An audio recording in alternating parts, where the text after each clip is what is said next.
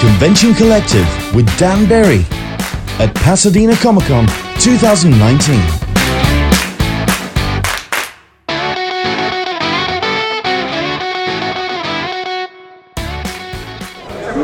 Hi, this is Dan. I'm here at Pasadena Comic Con with Brian Dillon, the CEO uh, slash owner, I believe. Co- co- co-owner, yes. Co-owner, sorry, co-owner with. Barbara Yes, of of Fan. Base Press. Can I talk about some of the stuff we, since that's happened since we last talked to him at Silicon Valley 2018? So, Brian, I understand that you guys have a few nominations for some of your books. Yeah, we uh, we were very honored to have a, a number of nominations for Quince last year, and uh, we had a, a, an early blessing for 2019, a nomination for the Cybils Awards, uh, which uh, we'll be finding out later this year. But once again, uh, you know, Quince has, has been getting a lot of attention for, for listeners that don't know. This is a story about a, a little girl named Lupe who gets superpowers on her quinceanera.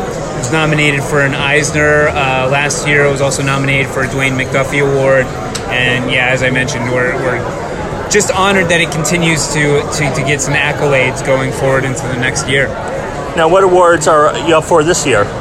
Uh, right now, it's it's just the Cybils Award, uh, but we did have uh, the benefit of doing a second print run. So we've sold out of the initial print run.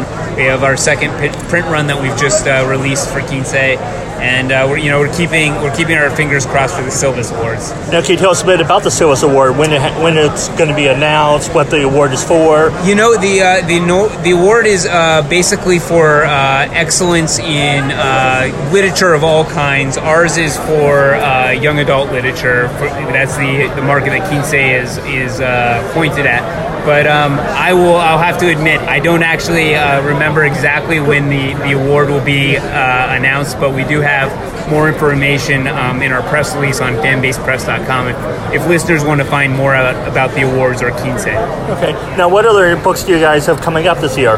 Well, we we have uh, two titles that we released uh, r- uh, late last year at Comic Con. We released The Margins, which is sort of a uh, a fantasy uh, story where a comic creator, in a meta way, she's uh, adapting an old manuscript into a comic book and ends up realizing that the creation on the page is actually a living, breathing world that is seeping into our world. That the, the two worlds are merging together.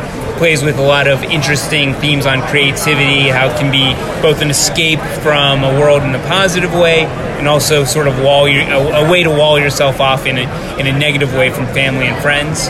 We also released uh, in October our first geeky craft book. That's uh, a geek's guide to cross stitch journeys in space. This is done by uh, Claire Thorne, and uh, it's a number of patterns that are all space and space exploration themed. Uh, it has a uh, beginner's guide to cross stitch in the uh, in the beginning of the book, but also a number of patterns that those experienced with cross stitch will be able to take on and really be challenged by. And then coming up next is going to be the sequels. Uh, we have it. Uh, the first issue of the sequels hitting Comixology in February of 2019.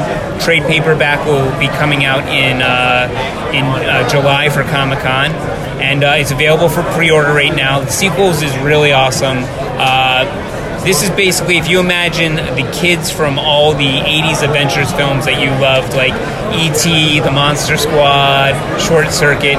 Imagine those type of stories, but essentially the day after and beyond. It's like, oh, what happened after the adventure? How did life live up to what happened to those kids when they were 10 or 12 or wh- however they old, they were. So in our stories we have or in our story we have kids that have that met uh, you know aliens or rescued robots from uh, corporate uh, corporate villains and uh, their lives essentially have never never uh, gotten beyond that peak. So now later, years later in their 30s, they're sort of lost and aimless, wondering what's to come next. And a secret, uh, a mysterious figure, I would say, gathers them together and and takes them on one final sequel to their adventures.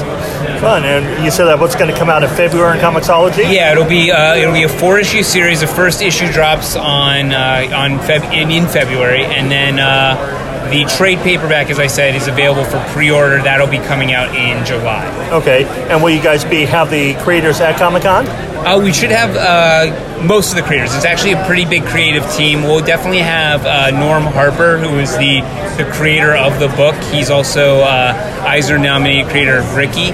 But uh, we also have a number of you know artists on this book. It's great. Uh, the lead artist is uh, Val Halverson, but we also have uh, Bobby Timony, who is a Ringo uh, a Ringo nominee who he's doing the 80s flashbacks. Essentially, Val will be doing the modern day art. Bobby will be doing the flashback to when they were children. And then we also have an artist, uh, Don Aguilio. He's doing these awesome Struzan esque type uh, uh, covers for each uh, each of the single issues, and uh, so each one serves as sort of like a movie poster for the quote unquote adventure that that uh, that child went on, and they just came out beautifully.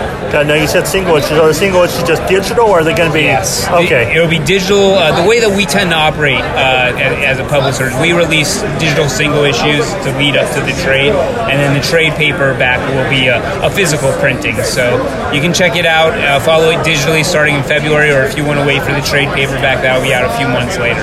Uh, now, do you guys have anything else coming out that you can talk about? I do. Um, we do have a few things. First thing that I would mention is that uh, we do have an audio drama that's on its way. We've been working on it for a number of years. It's an adaptation of a story called The Odds that was published by uh, California Cold Blood Books. This is a another kind of throwback to uh, the 80s, but this is more of in this uh, in vein of I would say Mad Max or uh, Big Trouble in Little China, and uh, it's, it's, basically a post-apocalyptic uh, action comedy that takes place in a world where chess is a uh, live-action sport that you play to the death. Uh, you know, people can essentially make uh, massive bets on their lives or, uh, or other events in the game, and then uh, they get to participate in the game and might come out, at, you know, as a, as a uh, you know, a billionaire, or they might come out as, uh, you know, a body that needs to be buried in the ground.